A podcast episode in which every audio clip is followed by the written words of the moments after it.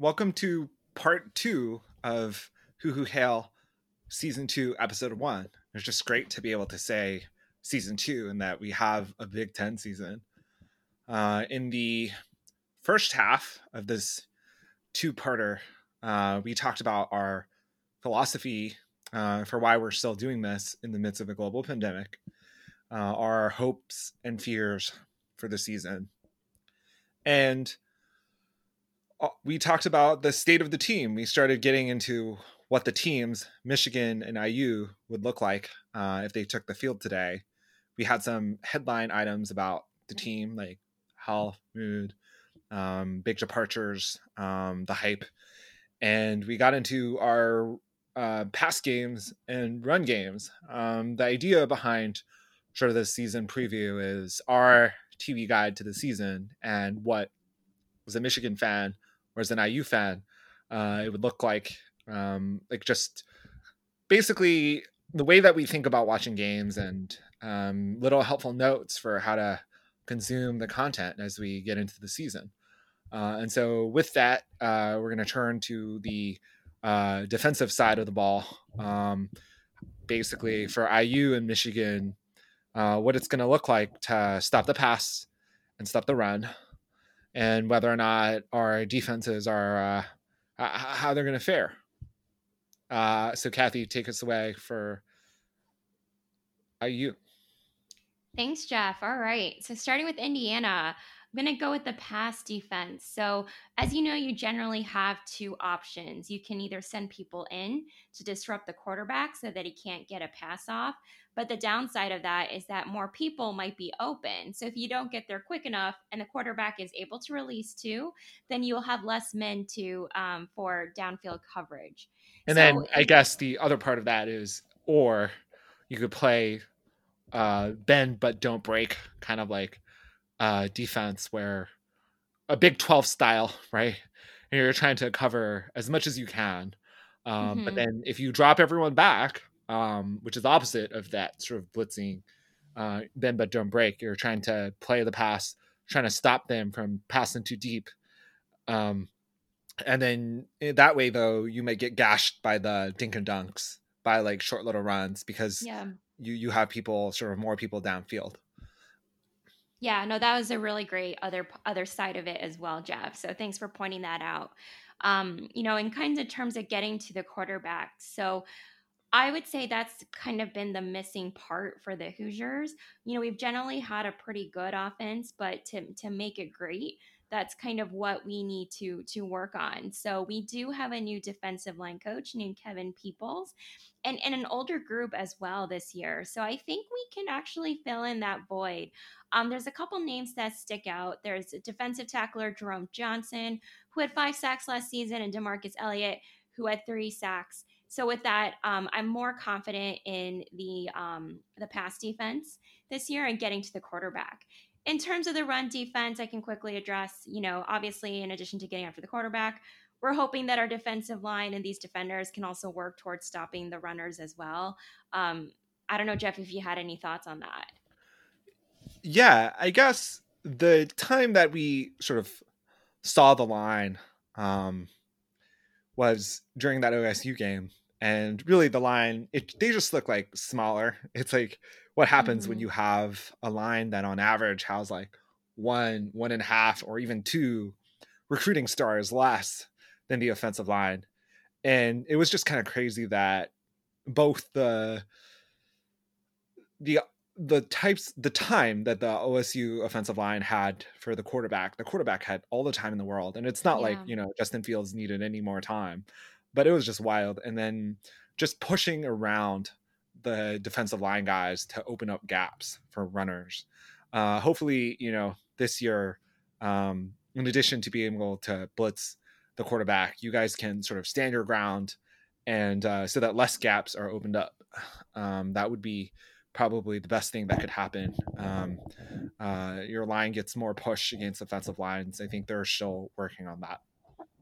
Yeah, and, and Jeff, when you mentioned the um, our defensive line looking a lot smaller than OSU's offensive line last year when we watched that game, um, it made me think about our defensive line probably grew up on corn um, here in the state of Indiana, whereas OSU's offensive line, they grew up on that skyline chili and and noodles and whatever else you want to throw in there. So it doesn't really work out though, because I guess like the best offensive line um, is that crazy run game Wisconsin ones where they yes. they like carbon copy those 300 pound dudes in Wisconsin. Well, they've got cheese curds and beer. Yeah, so the, it's just they that's the you know offensive line that you think about like a massive Big Ten, uh, and and they're probably in action as we're uh, recording this. Um, but we'll turn to that after this.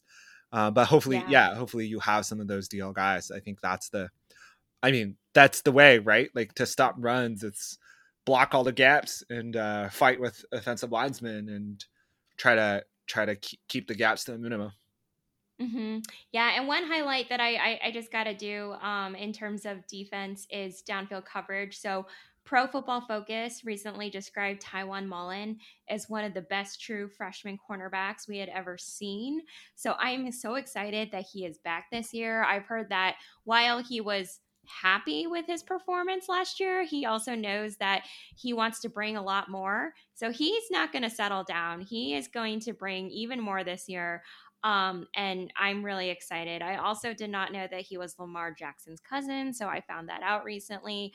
Um, I think the only question I have is if he's tall enough, because that is a real thing that we noticed against Michigan. And and Jeff, I don't, you know, do you have any comments on that? Yeah. So yeah, so I think you've said it out right. I think, you know, either you find these fast guys who can sort of fight through and blitz the quarterback and get to them, or you have these sort of glued on corners and safeties for downfield coverage. And I think you're right. Like Tiawan Mullen is one of the best that I've seen. Like I've we've talked about this multiple times, but I think you guys got bombed in that Michigan game, like 39. Like basically Shea got everything that he wanted with multiple receivers and a lot of the IU people were complaining about IU secondary. But I mm-hmm. I didn't you know on replay and maybe maybe I'm not right, but I just you know watching watching the plays closely in the replays, I have said to you on this podcast um, and to you multiple times that I think IU secondary Wommack and Coach Allen being a defensive coach, they really coach these guys well and they try to execute technique. Like every time I looked at the corners, they were turned around right, they were fighting for the ball, like they were, you know, just doing a good job. Um, and um, I uh, think that um, I think that uh, you know, well, my view on this is um,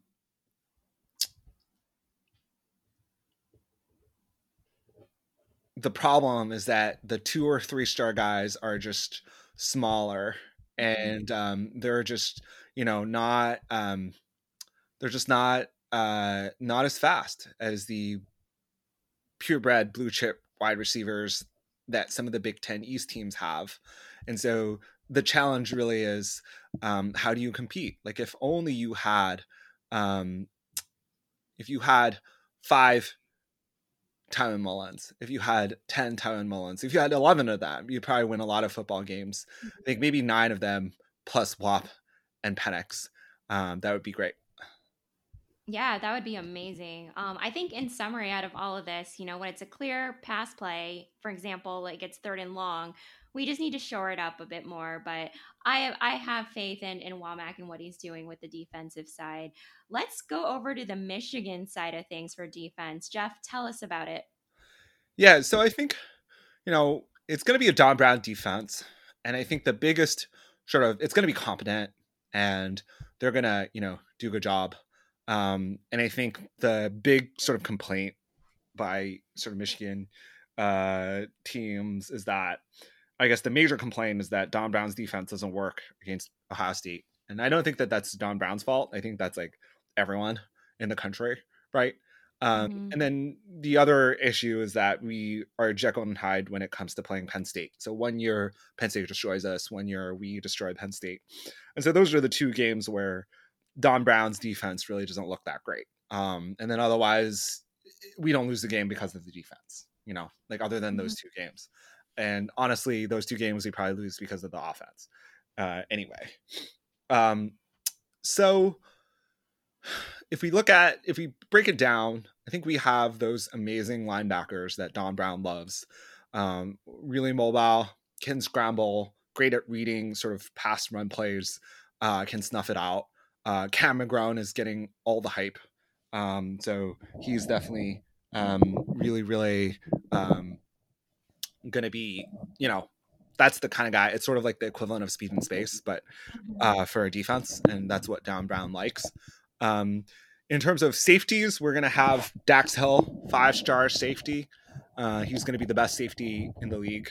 Um, just he's every bit the real deal, like Neje, but except that we got him and Alabama didn't. Um, and then on the other side of the field, we have Brad Hawkins, who's like really competent. He gets a lot of hate because Ohio State destroyed him and they mash him up against them. But you know, he's not the most talented, most athletic, but very competent. Doesn't make that much mistakes. Um, tries really hard. I think it's really the best that we can do as a combination. Um, the question will be, can we st- stop the slot fade play that people every all try to run against us? And that's a hard one, uh, especially with the really fast um, slot receivers that um, Ohio State has. Mm-hmm. Um, in terms of our corners and wide receivers, used to be that Michigan had a string of all star, five star, like NFL first round picks where you couldn't even pass. Like I think the pairs of corners that we had, Jourdan Lewis, that we get we get interceptions and they wouldn't, you know, there'd be no way to like pass on Michigan. Every wide receiver would be blanketed. Um, and this year we don't have any of those corners so it's going to be a panic like our way of our way of stopping the pass game might be we have to blitz more i don't know like mm-hmm. our corners paired up against wide receivers it's not going to go so well so so we'll see i mean overall i think um there's more transition on the um on the uh side of the ball that's offense and on defense it's just going to be we'll see what we're gonna get. Um, uh, Don Brown defense competent, won't lose this games. Maybe we'll lose this the Ohio State game. That's my prediction. You want to uh, take it to special teams and see see how that side of the ball looks for IU? Yeah, no, that sounds good. So going on to special teams, um, so our um, special teams coordinator left to become the defensive coordinator at Fresno State with Kalen DeBoer as the head coach. And so Tom Allen promoted from within Kasey Teegardin, um, who used to coach safeties and is now special teams coordinator. So hopefully that's a positive move. Um, in terms of kicking, so I won't get to jinx Logan Justus this year. Poor guy. Um, Logan Justus was just one of those people who I thought – could not do wrong ever. I mean, I had so much faith in that guy. He was like perfect, I think, up to the Nebraska game where he might have missed like a point. And um and that was um during the game when I had said, Oh, Logan Justus can do no wrong. And that's why Jeff, remember I told you I thought I had jinxed him. Um, but after that, shortly after that, he missed three field goals against Purdue. He missed another field goal plus a critical extra point in the bowl game against Tennessee. Um, so it wasn't the best of best endings, but I still will miss Logan Justus a lot. But now we have Charles Campbell, um, and he actually looked really good last year, um, the couple times that he did play. So he had a huge kick against Purdue after he did replace Justus in the fourth quarter. And he was two for two on field goal attempts last year. And he looked great in a recent scrimmage um, by kicking a 57 yarder. So, and that I, just is such a funny thing, too, because, mm-hmm. you know, Logan Justus was like, and, and you would you would okay you we will get to the letdown look ahead sandwich jinx um, on an episode at some point this season. But those are the two biggest self jinxes that i've ever seen in sports. The and as a one sentence it, it's basically our favorite podcast solid verbal says there's a letdown look ahead sandwich. Basically what it is is um, a team plays like a really big game and then there's like a game in between which is the look ahead sandwich. And so the middle game, that team looks ahead of the middle game towards the third game. And whoever's the opponent in the middle game might win because they're being neglected or looked ahead of. And so it happened to be that Indiana was the look ahead game here. I forget, sort of Michigan had two games. I think it was like Penn State and then Ohio State, maybe. Um, I, or I thought it was MSU Indiana. Yeah, you're right. You're right. It's like Yeah. MSU Ohio State. Yeah. And so basically the idea was we'd get so hyped up for the Michigan State game, and then we won that game um, by a lot. I think 44-10 or something. And then um, and then there's this look ahead game where after expending all that rivalry emotion, uh, we're thinking about the Ohio State game, and then and the IU would get the jump and win. And so the whole point of a, and I, I I just get so ex- exasperated by this in a wonderfully adorable way. But the whole point of a look ahead game is that people don't pay attention, right? Like they look ahead. And so Kathy sent me this GIF on Twitter, which was the cutest sandwich with the dog. I think they were in space or something like that. Mhm, But but- mhm. but basically, the whole point of the GIF is you can't look away from the sandwich. Like all eyes, all focus is on the sandwich. And I was like, this is antithetical. It's the opposite of the sandwich that you're supposed to look at. Now you've caught our attention. Now it's going to be a 24 point game. And I told you that. And then it was 25 Yep. points. So Yep. that was the first self jinx. The second self jinx was Logan Justus. So you're like, oh, I think Logan Justus had these like crazy numbers, right? It was like um Mhm. 38 out of 38 or something crazy. And um and then I think Logan Justus misses one or something like that. And you'd been talking about Logan Justus this whole time. And I was like, the whole point of a college kicker is never talk about the college kicker because college kickers are so uh, mercurial and volatile, right? And so Mhm. then you start, and then you started going on this path where it was all that you talked about. You're like, did I jinx him? He missed one. It's 38 out of 39. Did did we jinx him? And I was like, I don't think so. I think you didn't jinx him because you know it's just a you know he just missed one. It's fine. And then Logan Justus got the yips. Like he just totally got the yips. And I was like, okay, like you must have jinxed them. Like you definitely jinxed them because Oh my gosh, it was all downhill after I said that. yeah, because we had that conversation, right? And then he got the yips, Mhm. and I was like, okay, you're directly responsible for the yips. Um, and so those are the two worst jinxes, which is why, like, you know, I guess you're a secret Purdue fan because you jinxed IU so badly.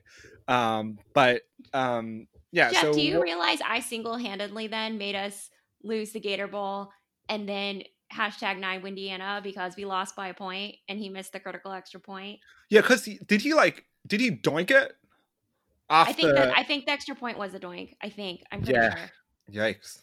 Yikes. Well, no, I mean, our philosophy is more like, you know, it's all the moments that led to that, right? And you guys Yes. were, Yes. we already said the statistic, right? It's like you were up by 11 with five minutes or something like that, right? Mhm. So I don't think so. But anyway, it was just, it's so funny that, you know, in retrospect, you can assign these, like if you're a superstitious person, you could like, you know, in retrospect, look at every, you know, tea leaf like that and just go a little nuts. And I guess me and you both have like a wild appreciation for like superstitions and rituals and things like that. Um, but honestly, I think, you know, the Justus thing was going to happen and Michigan was just so much better. Like, so Mhm. yeah. it wasn't, it's just funny to chalk it up to, I yeah. mean, honestly, it's Michigan was so much better. And then IU gonna IU in the Gator Bowl.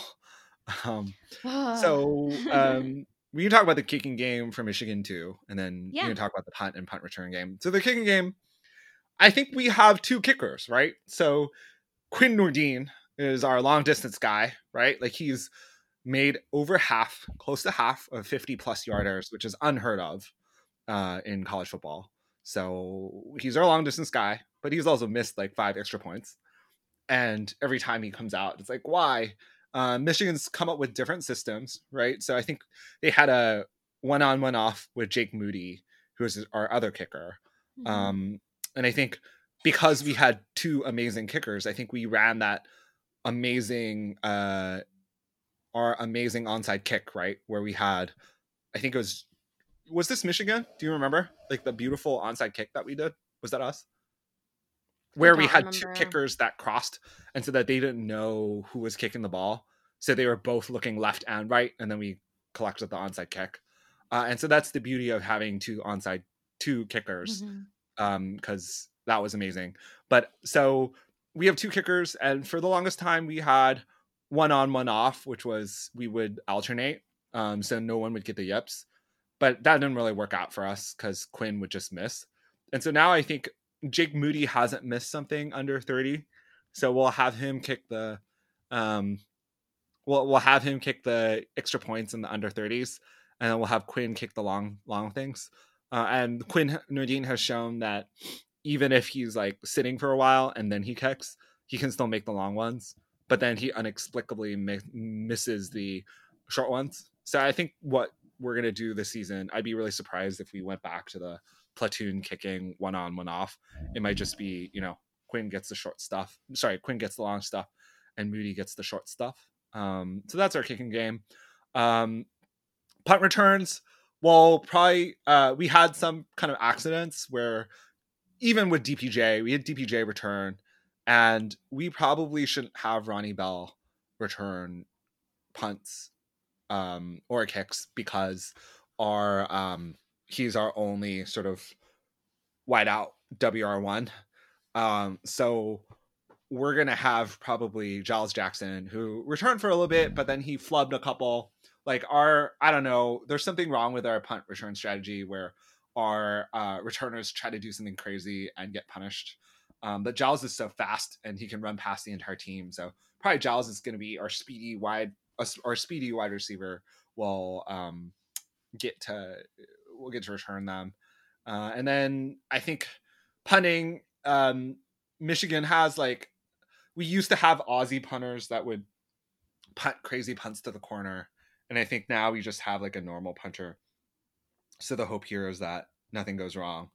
Um, but that's that's the story for our special teams. I think uh, it's going to be competent, and hopefully, I think really we're trying to not think about just trying to not think about the special teams, right? Like anytime you think about the special teams, it's mm-hmm. probably not very good. Fair enough. Um, on the IU side, um, our punter is named Hayden Whitehead, um, who has been with the team for a couple years, and he's great. Um, he is left-footed and can punt from either foot. Uh, so kind of excited to see just you know whether he uses both or or whatnot to kind of mix it up next year. And then from a punt return perspective, um, Whop actually does that from time to time, and he's great. But he did misread um, some some punts last year, and that actually cost us the game against Penn State. So Reese Taylor is up for the role too, and has done a good job. So that's all I will say on the special team. Yeah, side. you agree with me though, right? Like, let's not think about the yes. the less that we think about special teams, the better. I agree. Uh, okay.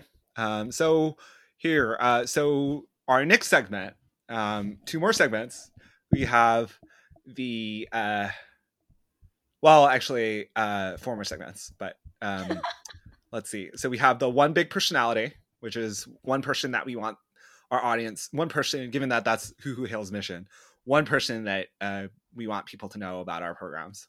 Um and then we have the season preview which we have a little mm-hmm. bit of a surprise for it like basically of the different games and how we think they're going to go. We have a pandemic special which is one thing about the towns of Bloomington or Ann Arbor that we miss if we could be there. And then a quick rival watch. Um, given that we we have this big preview, we're just gonna tell jokes about our rivals um, for a little bit. Um, there will be some structure to it, uh, but that's the remainder of the show. So let's start with um, you, Kathy. Uh, tell us about the personality, and I think you have a very appropriate choice to kick off the segment. But uh, tell us about a personality. Well, I had to go with the obvious one here for me. Um, Elio, baby, uh, Tom Allen, um, head coach of Indiana football. He's a Hoosier through and through, born and raised. Um, a couple funny stories I heard about him in the athletic. So, one, after IU beat Purdue last fall, um, Tom Allen actually carried Whop on a piggyback ride. And Jeff, I mean, we've seen Whop in person. We've seen what we believe his family I members mean, to be. I was just about to person. say, let's uh let's uh we saw Whop but from a distance. Like we saw him Yeah. Like, we saw him on the field. Yeah. But then we saw like Whop shaped people that were like long and sleek and had custom Whop jerseys. So yeah. we were like, they, we were like, okay, these people are seven feet tall. I don't know if they were seven feet tall. They were probably like six six or something. But from our perspective, these people were seven feet tall and they were skinny, like skinny, strong people. And they had mm-hmm. custom Whop jerseys. So these are Whop family. Like, I don't know if that was fair. Maybe like not. Maybe they, but they were clearly Whop family. And so we saw up close, we saw a Whop's family. Um, but but and we saw a Whop from far away. But I mean, your point still stands. But I just want to want to clarify. Yeah. oh man, that was so great. And the other funny story I heard was that so Coach Allen worked as Hugh Freeze, um, defensive coordinator at Lambuth, and what he did one time is he dived into the middle of a pile during a practice when a player jumped in at the same time. So it knocked Tom Allen out and his two front teeth. So I just got to say, this guy is awesome. His spirit is amazing. He's all culture, which I love. Um, but he's also very competent and has been called that by many sports reporters um, over the last several weeks for what he's been able to do with the team. And so I, I just had to highlight him for this segment. And um, so I think some of the sort of criticism of Michigan's opponent, Minnesota, uh, and PJ Fleck is that mm-hmm. PJ Fleck because he's also like famous for having like good culture and all that.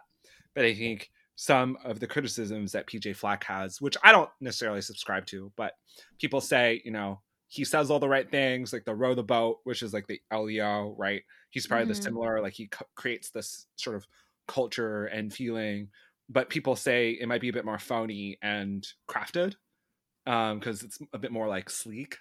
And I think the way that I think of it is that you would never this story just helps me further accentuate that because you would never say that about coach allen right? Like he's mm-hmm. he's just he's genuine about it right? Like yeah. he's he's the you know he actually thinks these things um so there's no doubt about sort of whether or not for him it's genuine or not. Agreed. Jeff uh, who is your one big personality? Yeah so for me it's uh for me it's Don Brown, our defensive coach, and I think, you know, I think uh, uh, Mich- the Michigan fan base now has somewhat of a conflicted relationship with him. Um, so, and I was saying to you as you were writing the notes that I could talk about him for half hour, right? Um, and just talk about him the whole time, and I won't do that here. But I think it's important to chart sort of the story of how he came to the program, and you know, and then now sort of where he stands. So how he came to the program is pretty exciting. So I think, and it's a very Jim Harbaugh thing. So I think Michigan had the number two defense in the country, and this is maybe 2015. And Jim Harbaugh, being this crazy guy who cares so much about football, he like looked at the sort of pro football statistics, and he was like, "Well, who's the number one?" And number one turned out to be Don Brown, who's coaching these three stars at Boston College, they were losing a lot of games, but their defense was number one in the country. And so Coach Harbaugh had never met this man. I think maybe they might have encountered themselves each other professionally, but he probably didn't know, definitely didn't know Don Brown personally. And he calls Don Brown and he says, Hey, you want to come coach a bunch of five stars? Like you can recruit whoever you want for defense. And Don Brown, being also a mad scientist, was like, yes, I shall. and so he came over and he really did have these mad defenses. Like we had this string of in the past several games, like we had like the longest string of shutouts for a bit, right? We had the revenge tour. And I think the biggest problem with Don Brown's defense that people criticize, which is why he's having sure a tough time with the fan base, is so I, I previewed this a little bit. Um, the Jekyll and Hyde on and off about Penn State, he infamously said that the Penn State game kept him out all night. And then he delivered the next season. He like completely clamped down on Penn State. But then the problem was that the season after that, Penn State shellacked us again. Um, mm-hmm. So the big knock on Don Brown is is this crazy whirling, blitzing, fast, small guys defense um, like is it a gimmick? And has the gimmick been solved by Ohio State? And I think my personal take on this is Ohio State has a bunch of five stars that can run like 4 4 40 yarders, right? For the dash. And so mm-hmm. whatever you're going to do, they're going to score on you. Like they score on everybody, right? Uh, other than Clemson, but they scored on everyone. And so maybe we need Clemson's defense, which is why people are like, oh, we want Venable, um, who's Clemson's DC. But I don't know. Like I think I'm still Team Don Brown we'll see what he does with Ohio State. I think everyone loses to Ohio State, so it's not that much his fault personally. It's that they have five star athletes at every single position, and we do not. Um, mm-hmm. But that's the mixed feeling about Don Brown. Um, so our next segment is um, our next segment is the season preview. And one really cool idea that we had was that we're going to do this in order to avoid all home court biases. Uh, we're to do a um, we're to do a Freaky Friday where um, we give our season preview and predictions for each other's team and each other's uh, so that we can have a more theoretically objective look at each other team season. Although, as you know, um, my take is super biased, and I tell all these jokes about IU, uh, despite everyone saying that IU is going to be super competent. Uh, so, which maybe might make this even more biased than if we weren't doing it Freaky Friday. Uh, but that's our idea. Um, we think it'll be interesting to get sort of the opposite perspective, and so and to hear since we're sort of invested in our own season, uh, to just to see sort of what the other thought about our season. So why don't Kathy, you tell me what you think about the games on Michigan's season and tell us like our opponents and dates and stuff. You don't have to get into too much detail, but the idea is um the idea is so that we have sort of as this mini TV guide to the season, we have a um maybe one to three comments about each game that we should sort of take into the game and think about. And so let's do um I guess there are two ways to do this, right? We can do each week or we can do the season overall. I think what we should do is we should do the season overall in this preview episode because if we're going to do this every week, then we'll just naturally have the each week preview. Does that make sense? Okay, so we're gonna cover the entire season, like overall, how we think. Yeah, does that make sense? So that we're not doing like because we had that list thing that nearly work out last year. Um, so why don't you give us the full season, and I'll give you the full season of the IU game, uh, and then uh, of the IU games, and then we'll see where we go. So that you know, because in the next few episodes we'll be doing the game by game preview as we dig into it a bit more. So I think that's the way we should do it. Okay, so am I going to each of the opponents or no? Yeah, yeah, yeah. So j- instead of doing the point being that instead of doing alternating, like you do October 24th, I do October 24th. Oh, you just see. give us the whole thing. Okay, uh, I'll make that, it short and sweet. Uh, yeah, yeah, no. T- tell us about it. You don't have to make it short and sweet. Just the points okay. that you have. Look at just just run through it. Do the work. Run through it. Uh, I I would love to hear, and I might sort of argue with you a little bit. I don't know. Okay, um, but that sounds good. Yeah, or yeah, let's go. Let's go. And I will. One comment I have before I start is that um, when when it's Jeff's turn to go for IU, I have some pretty incriminating photos of him kind of having some IU stuff on or maybe wearing an IU blanket. So I am more than happy to release them if Jeff's comments are, are inappropriate. So just wanted to say that. But going into this first game, which is tomorrow, Saturday, October 24th, um, at the Minnesota Gophers, which are ranked currently in 21st. So, about this team, we've already ta- talked about PJ Fleck a little bit, their head coach. Um, they have a pretty good quarterback, um, one of the better ones in the conference, named Tanner Morgan. Um, Big Ten receiver of the year, Rashod Bateman, is back, and their entire offensive line is back. So, I don't know too much about their defense, but from an offensive perspective, they're looking pretty good. I think the big question for Minnesota is whether last year was a fluke or not. I think some people were questioning that. I think they're genuinely pretty good, um, if not very good. But in terms of prediction, I, I, I did put Michigan as winning just because um, for me it seemed like a toss up, but there's no home field advantage this year really with COVID. So I'm going to give it to Michigan. That's all right. perfect. Tell us about all the other ones, and then I will tell some jokes about your opponents when it's my turn. Sounds good. So going on to the next week, Saturday, October 31st, the Michigan State Spartans.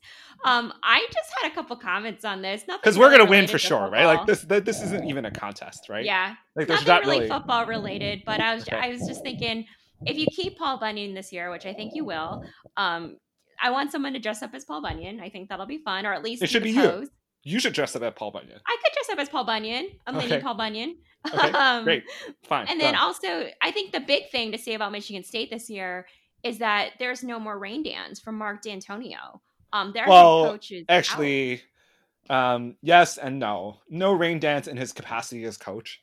So we had this running joke Oh, that's where, true. where he like controlled the weather, and it was crazy because in when they beat Ohio State, every play that was Michigan State on offense, it was like sunny, and then every play in Ohio State, it was like hail, and so and so like Ohio State had to run, and Michigan State made every pass, and so I was like, oh, and Dantonio is like a rain, a rain goddess, rain god, and has like the the I don't know the Native American dance of the rain. Um, and so we we told those jokes, and it was crazy. Uh, he had that sort of crazy hailstorm uh, with uh, us having our worst quarterback, who shall remain unnamed.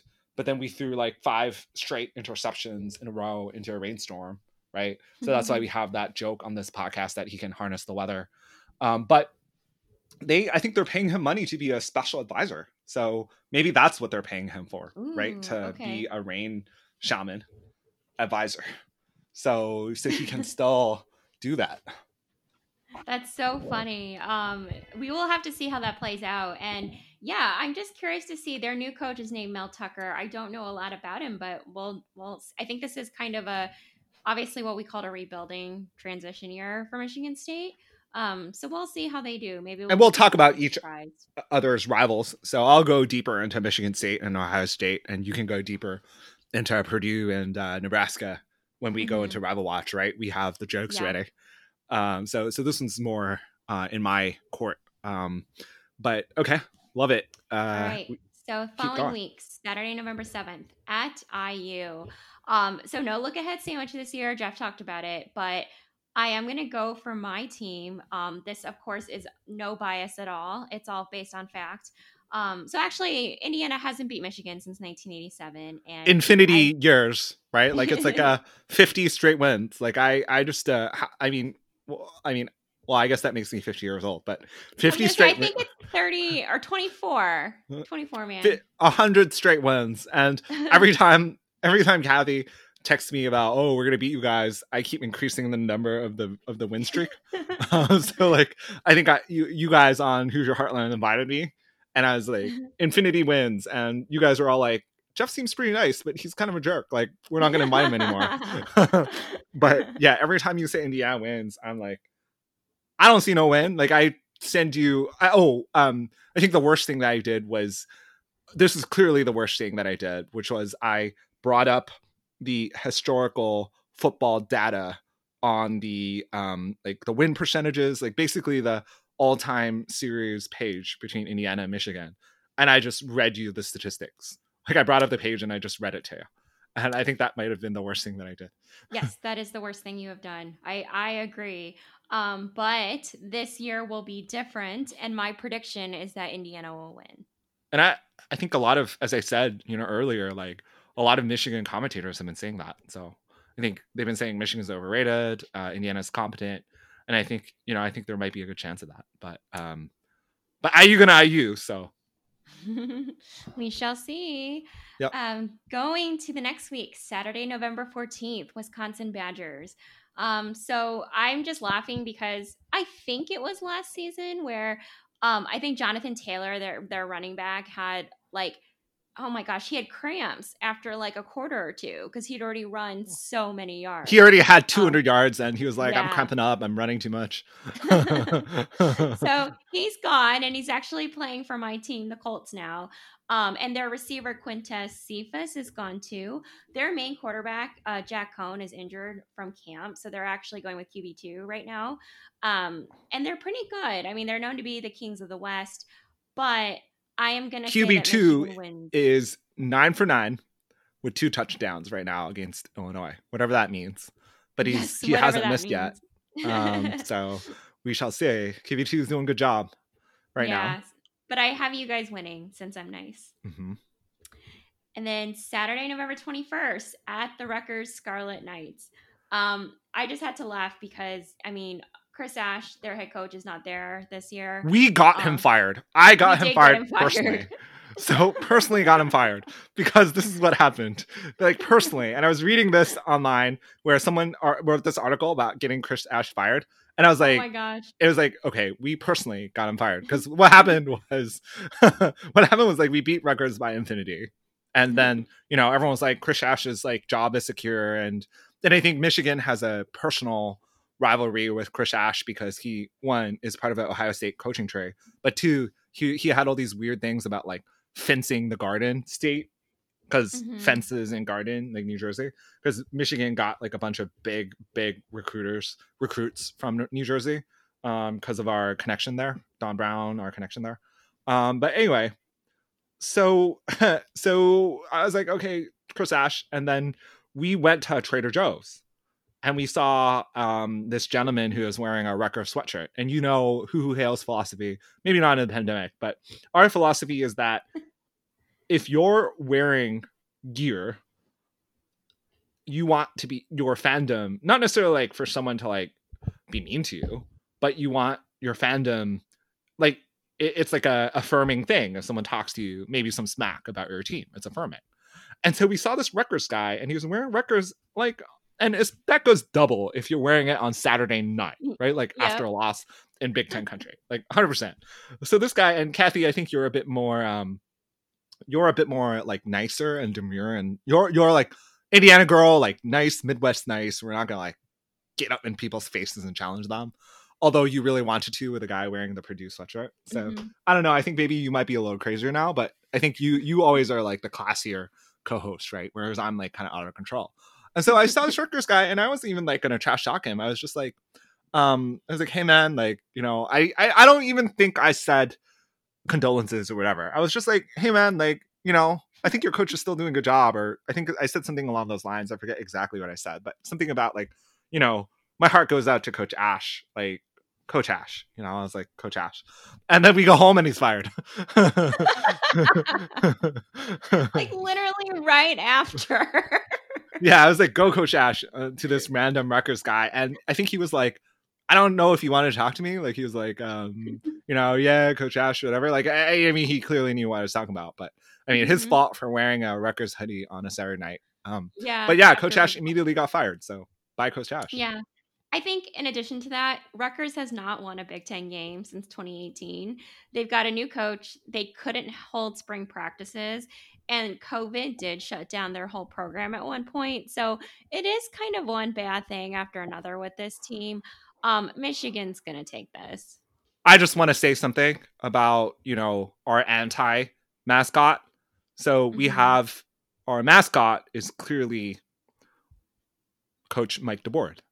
Mm-hmm. There's DeBord the pig, who's this pig doll that we have that we named DeBord. And then everything about this podcast is like he's our spiritual leader, right? Like run, run, pass, like just pictures of him. Like whenever we're down, we just the co-host texts. We we like we're a Mike DeBord podcast, right? Like that's the guy. Our yeah. reverse mascot, like our opposite day, opposite mascot is Brady Hoke, right? Yes. And Brady Hoke is really nice guy, really good recruiter, terrible coach, like totally overmatched. And I just want to point out your statistic about Rutgers not winning a Big Ten game since 2018. Mm-hmm. Michigan was the first Big Ten loss to Rutgers. Oh, okay. It was 26 24 at High Point Solutions Stadium. What kind of in Piscataway, New Jersey? what kind of stadium name is that anyway? a crowd of 33,327 who all came out to watch Michigan lose. Um, and and uh, I just want to read the article from this is from October 4th, 2014, a day that will live in infamy. Um, and and this is Brady Hoke. Like this is the article from Rutgers beating Michigan from the Freep saying for Rutgers, this was hardly a signature win, defeating a Michigan team now with three straight losses, four of the past five, two and four overall, and 0 and 2 in the Big Ten. Um, so, you know, so Brady Hoke, man, we lost to Rutgers at Rutgers. At least we didn't lose to them in the big house. But um, that was 2014, the last season of Brady Hoke. So just want to point that out. Um, you know, anyway, sadness. Oh man, that's rough. That is sad. Oof. All right. Saturday, November 28th, the Penn State Nittany Lions. So, um, I know that their linebacker Micah Parsons has opted out for the NFL, and their quarterback, who I think is is is fine. I think he's good. I I don't know if he's great. Um, Sean Clifford, he is back. They have had three 11 win seasons in four years. Um, so they're a pretty good team, and I I don't know. I I think it might be more of a mental thing. I do have your prediction as Michigan loses, um, but it was kind of a toss up for me. Yeah, I mean, I think that's fair enough. Um, you know, Penn State's ranked seventh, right? We'll see how they do. Um, yep, we will yeah. see. And then a couple more to go here. Saturday, December fifth, the Maryland Terrapins. Um, and I will butcher this name, but they've got their uh, quarterback Taulia Tagovailoa. so sorry. He is, it's... as the uh, Solid Verbal podcast says, he's a Tagovailoa. He's yes, not he's a the, Tagovailoa. He's not the oh, okay, okay. Tagovailoa, but he is amazing. a Tagovailoa. Those guys are so creative. They're, they're the best. We love them. Yeah. So, you know, we've got a familiar name, but it's A, not the. Um, they were one and eight in Big Ten play last year. Not that great. Poor Mike Locksley. My prediction is Michigan will win. Um, um one more to okay. go. The game, Saturday, December 12th at the Ohio State Buckeyes. So uh, we don't have to talk about this one. That's okay. That's fine. you see my it. comments? Wait, yeah, no, we skip it. We skip. no, no, we'll, we'll talk about that during Rival Watch, but okay, we're gonna continue. we're gonna continue the tradition. Well, we can talk about it now. We can continue the tradition of skipping whatever Kathy writes about the Ohio State in the show notes. We're gonna continue this tradition, and and this has gotten to the point where we are at the forty-five minute mark. So this podcast is devolving into shambles. But basically, the tradition on this podcast is Kathy writes something about Ohio State on the show notes, and we do not read it. That's like a show rule at this point. And the reason why we have that rule is because last year, Ohio State was killing it. And by all accounts, this is the only serious thing I'll say about them. They're going to kill it also again this year. They're by far head and shoulders better than any other team in the Big Ten. We can acknowledge that, put that aside, and never talk about it again. But Kathy would write these game recaps because we did Rival Watch, right? And Kathy dutifully Rival Watch was, you know, the game that the, they played last week and the game that they're going to play preview next week, and it was a helpful way to understand our rivals, you know, as we're going through the Big Ten title race. But Kathy would write these crazy, it's accurate, but crazy sounding previews on all three, three sides of the ball offense, defense, special teams. And it would be like, yeah, Justin Tom Brady Fields made every single pass, and um, the best kicker ever kicked all the kicks, and it would just be these crazy descriptions. And then I would read them. I'd be like, "Are we talking about like the Green Bay Packers, the New England Patriots, or are we talking about the Ohio State Buckeyes? No, we are not reading these. And Kathy was like a little bit offended because she put all this work in. so and so I was like, work. yeah. And it was like, you know what? Because I also refuse to watch the games. So I was like, okay, you can watch them. So I started reading the Purdue recaps in the style of Kathy's Ohio State recaps, just turnabout is fair play. So I was like, Elijah Sindelar was the Aaron Rodgers of Aaron Rodgers.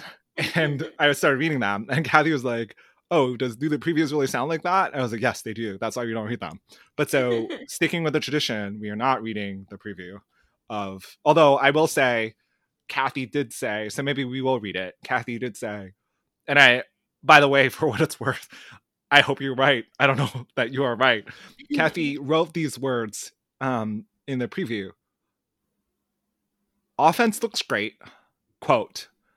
Defense is questionable, unquote. I'm like, okay, defense is questionable. Amazing. Like that might be the first bad thing that Kathy Chong has written in the Hoo Hoo Hail show notes ever about true. State. Yeah. so, and I don't know that that's true. So, like, I don't know, but I'll stick with it. And and then, okay, you did write a wonderful one, which is like we had this long running joke on the podcast about whether or not Ryan Day A has a stylist, mm-hmm. and then we started guessing uh, in a non-gender normative way whether or not Ryan Day's stylist is straight or gay. Um, and that's like sort of a private joke between us but then we decided that because the shoots were so strong and so like garishly strong but also lovely maybe like that person is it didn't help us on the straight and gay thing because we would be like maybe he's super straight maybe he's super gay we don't know but um but that's the we tech we started texting each other photos of ryan day's get up so we, Mhm. that will be a hoo hoo hail uh continuing tradition Yep. So that I think I have you all with three losses for the season. So that's um five wins, three losses before the pairing game, right? Yep. And I think that's a very conservative prediction, right? So conservative meaning like really straight down the middle. That's like what most people have. It's like uh lost to Wisconsin, lost to Penn State, lost to Ohio State, right? yep. Yeah. I just switched it up a little bit. Uh oh oh so you you gave it you gave us Wisconsin, uh but took away No, IU. I gave you Minnesota. No, oh yeah, no no, but you took you gave us Minnesota and you gave us Wisconsin. Yes. Yeah, yeah, because most people think we were we're gonna lose to Wisconsin, to Ohio State, and to Penn State, and maybe like a random game in addition. But so you gave Mhm. us Minnesota, you gave us because the the reason why Minnesota is no longer like um as sure Minnesota is gonna win is because Coach Fleck said that a lot of the starters are gonna be out because of COVID. Oh. So the line, the Vegas line, the sharp line shifted by a lot. So it was like Minnesota by two, and now it's like Yeah. Michigan by three because Oh, okay. the sharps knew about the COVID first. I don't know how they, you know, how Vegas always knows, but Yeah. that's how the line has shifted. Um, so Okay. so maybe it's not as clear, but so it's- that's why I described it that way. So um, again, um, Ohio State loss, Penn State loss, Wisconsin loss, maybe one more loss like to Indiana or something like that. Mhm.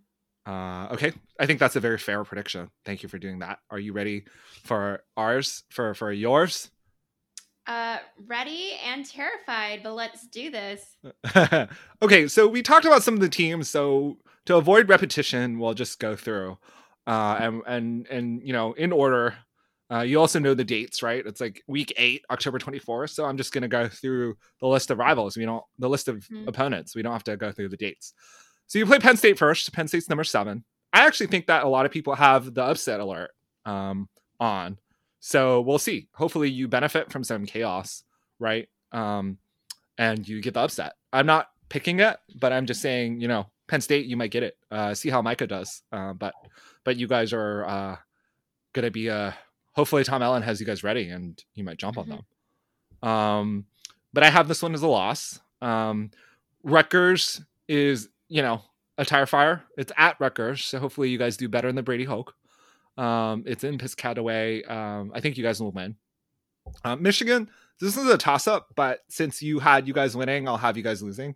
Um, Michigan State, um, this one, Michigan State's like it's rough, right? They lose like something like I think they lose like 20 seasons off their defense, like literally 20 seasons of experience from their Mhm. defense, and then um, on their offense, they tried really hard to get a role quarterback because Rocky Lombardi is not a role quarterback, and they failed. Like no quarterback on the transfer market wanted to play for a dilapidated Michigan State, so I think that's going to be a clear win for you guys. So at this point, we have toss up Penn State, toss up Michigan, win win. So win win, toss up, toss up, right? Um, and then um, Ohio State, it's going to be tough because it's in Columbus. Although this year, how do you know with the core crowd, you know, with no crowds, like is the home court advantage? And then it, it's also like the Big Ten has these rules with like percentage infections and stuff like that. Um, whether you can actually go, who knows, right? Um, so it's in Columbus. Um, I think you'll beat Maryland. Uh, it's in Bloomington. Maryland's not that good. At Wisconsin, we'll see. Uh, and then I hope you beat Purdue, but there's a lot of hype going for Purdue. Um, so to be super fair to you guys, given since the last time we did this, I was so mean, I'll be nicer. So I think you have three guaranteed wins Rutgers, Michigan State, Maryland. There are three toss up games um, Michigan, Penn State, I'll give you that as a toss up. And let's say Purdue's a toss up. And then you have two losses, Ohio State and Wisconsin. So three, three, and two. Um, or I guess three, two, and then three toss ups. Mm-hmm. What do you think about that preview? I mean, I think it's really fair. I think it's really, really fair. Um, I don't. You don't think the, the toss ups are too biased in your favor? The three toss ups are uh, um, Ohio State, Wisconsin loss, and then three toss ups are Penn State, Michigan, Purdue.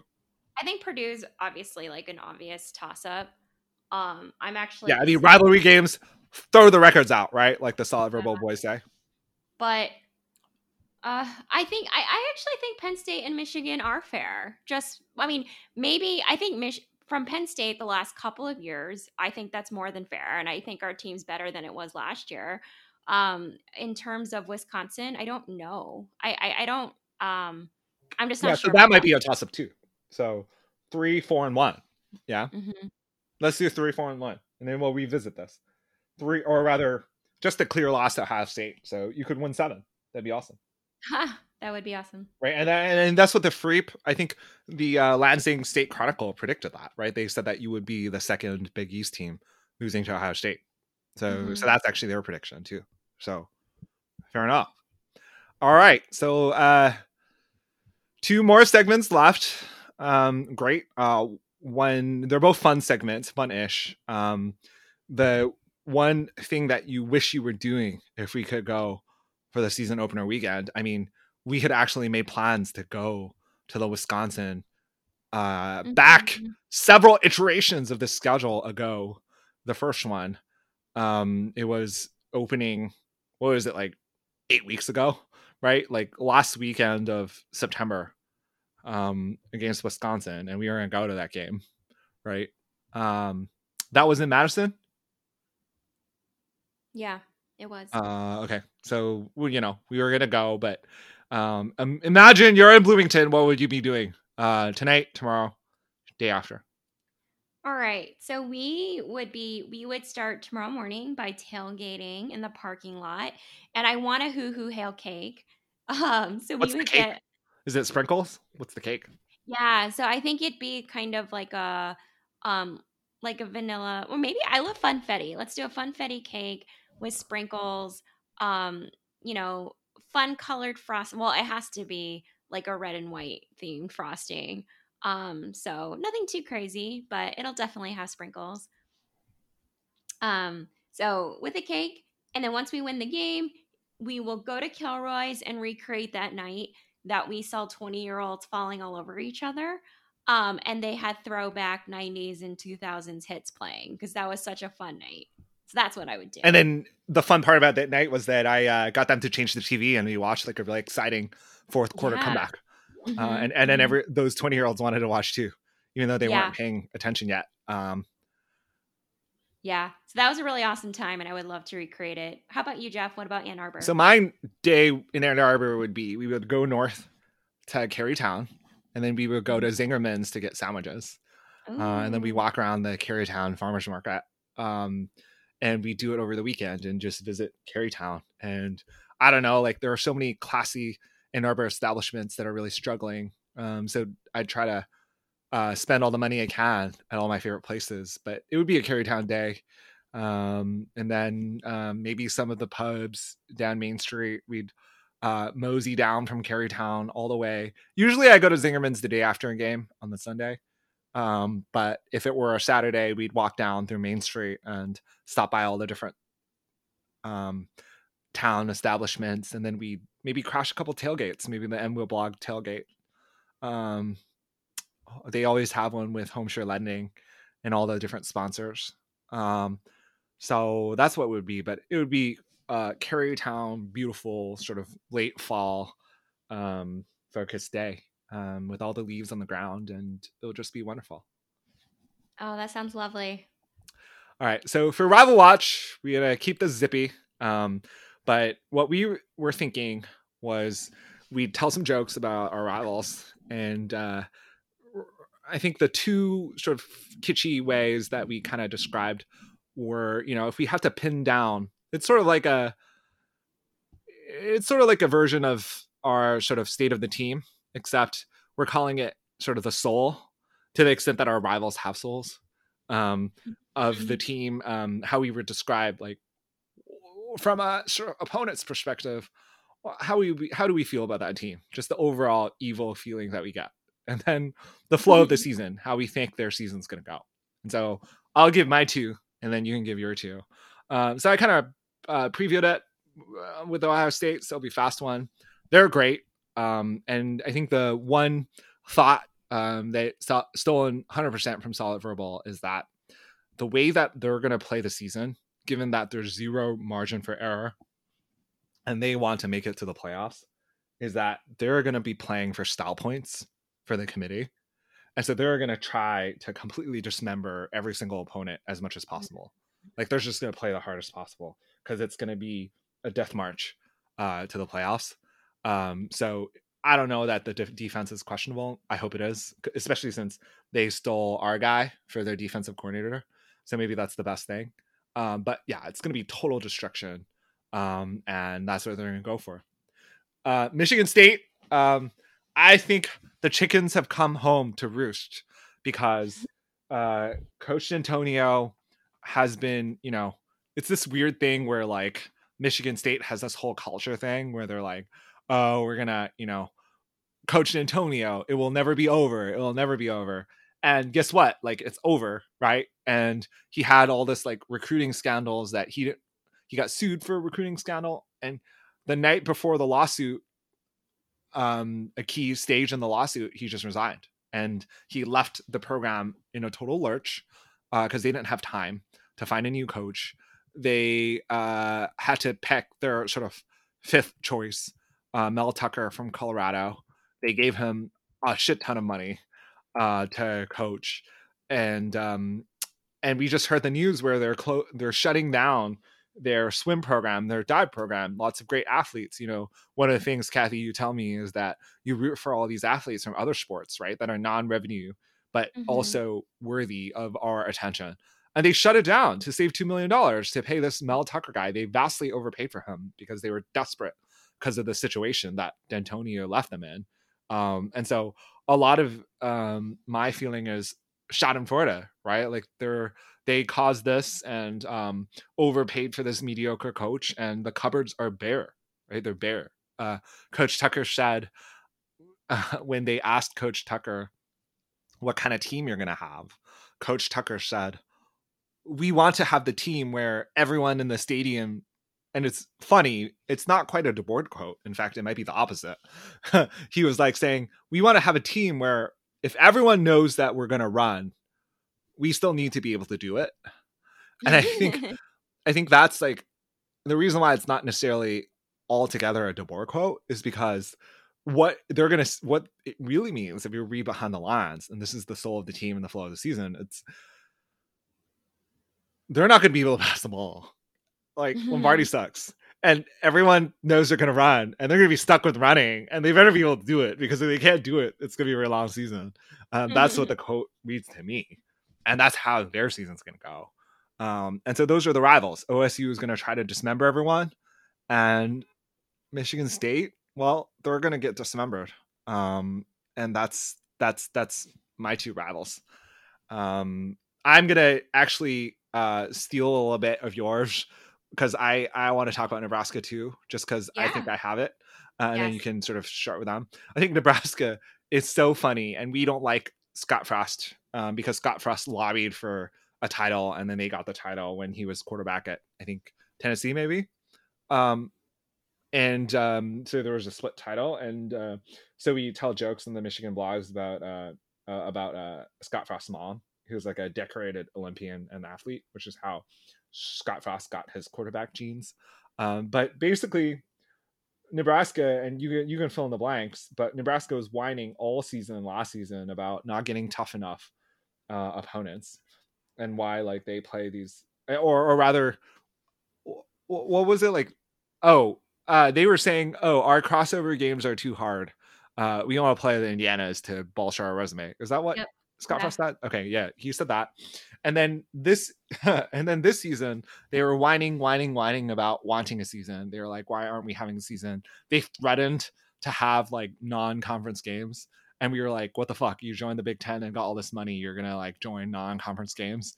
Um, and then they got OSU uh, to restart the season and they're thanking OSU. And now they're like complaining about a season where they think that their season is gonna be really hard. And um, it's like, wait, these are games that were already on the season before. Um, but um, okay, so complain, get the season, complain some more. Um, but I'll turn it over to you. well, on the Nebraska front, you're very you're very right. Um, you know, you whine, it gets you an away game at OSU to start your season. So that's what you get for whining. Um, it is very likely actually that Nebraska will lose its first four games. Like they can start the season 0-4 because they've got OSU away, um, then Wisconsin, Northwestern, and Penn are you going to watch that Northwestern game? We're going to root for uh, our favorite quarterback. Oh yeah, Peyton, we should because it'll be on the road, so it'll be at Northwestern. I obviously physically can't go, but um, definitely we need to be rooting for Peyton. Um, and the last two times that Nebraska went to Evanston, they lost. Um, so it's not looking too good right now. So um, sorry, Scott Frost, but not sorry. And and, and tell uh us about like why the hate. Like what, what what's the source of this rivalry? Um, no, it, it's just soul. all the whining. Like I think um no, but exactly he deliberately he picked on IU several times, right? Yes, it was exactly what you said. I think even our I'm pretty sure athletic director was quoted as saying like the respect just wasn't there. Um, yeah, it's because they were essentially saying, "Why are we pay- playing like these hard teams? We could get an easy win versus Indiana mm-hmm. for yeah. our resume in the Big Ten West. We have two hard crossover games, right? That's what they said." And then, and so then you started having Scott Frost as your least favorite person of the podcast. I think for me, unfortunately, this week it's the least favorite person on the podcast is Brady Hoke because I dug up that Rutgers loss. Yeah. Um, but for you, it's Scott Frost, right? That's your number one enemy. Yeah. Yeah, I think so. Okay. Um, and then just to touch on Purdue, I, I don't want to spend too much time talking about them, but I was actually not that I would ever necessarily root against a team, but I was so excited when Rondale Moore, um, he's a wide receiver for Purdue, had opted out because he's just he's so awesome. good. Like he's the yeah, best. He's awesome. He's so good, and I was like, "Yay, that's awesome!" He's like he fast, out. tall, catches everything. Right? Is yeah. that a good description? Yes, but then he opted back in, so mm-hmm. um, kind of bummed. I guess that's good for Purdue. Um, you know, I would say in terms of a schedule standpoint, they actually have a very easy schedule. They've got no Ohio State, no Penn State, Michigan, and they get Iowa at home. So yeah, I mean, the only thing I can hope for is because their schedule is pretty easy, that by the time they play us, they maybe will be like a little like um too confident. Um that's what I'm kind of hoping for. Um and then it'll make us easier to beat them. Okay. Well, just to wrap up um the show, uh I think um our hope is, you know, we get to play the games. Um everyone gets to play the games. Everyone stays safe and healthy uh, and and we get to see some of this play out. Um, I am really excited, and we'll probably go to uh, when a week schedule. Um, our usual like report on. We might go back to dip into doing like around the league and around the Big Ten. We always try to give two or three funny stories um, because we care about the people and the personalities around the league. Uh, and then the season, we'll do the rival watch, and then we'll talk about how our teams did whether they're still on track for a championship, and um, how our teams will do. And we'll talk maybe some people, some places, and uh, go back to the once a week schedule. What do you think about that, Kathy? I love it. I just it hasn't I, I literally have the Illinois Wisconsin game playing in front of me and it still hasn't hit me that the season has started. Um I think maybe tomorrow will be the day where I really, really feel it. So funny because there's something magical about the Big Ten. I mean, there's been other yes. conferences, but it just isn't the same. Yep, I agree. So thank you so much for listening, and we will be back soon. Hoo hoo. Uh, hail.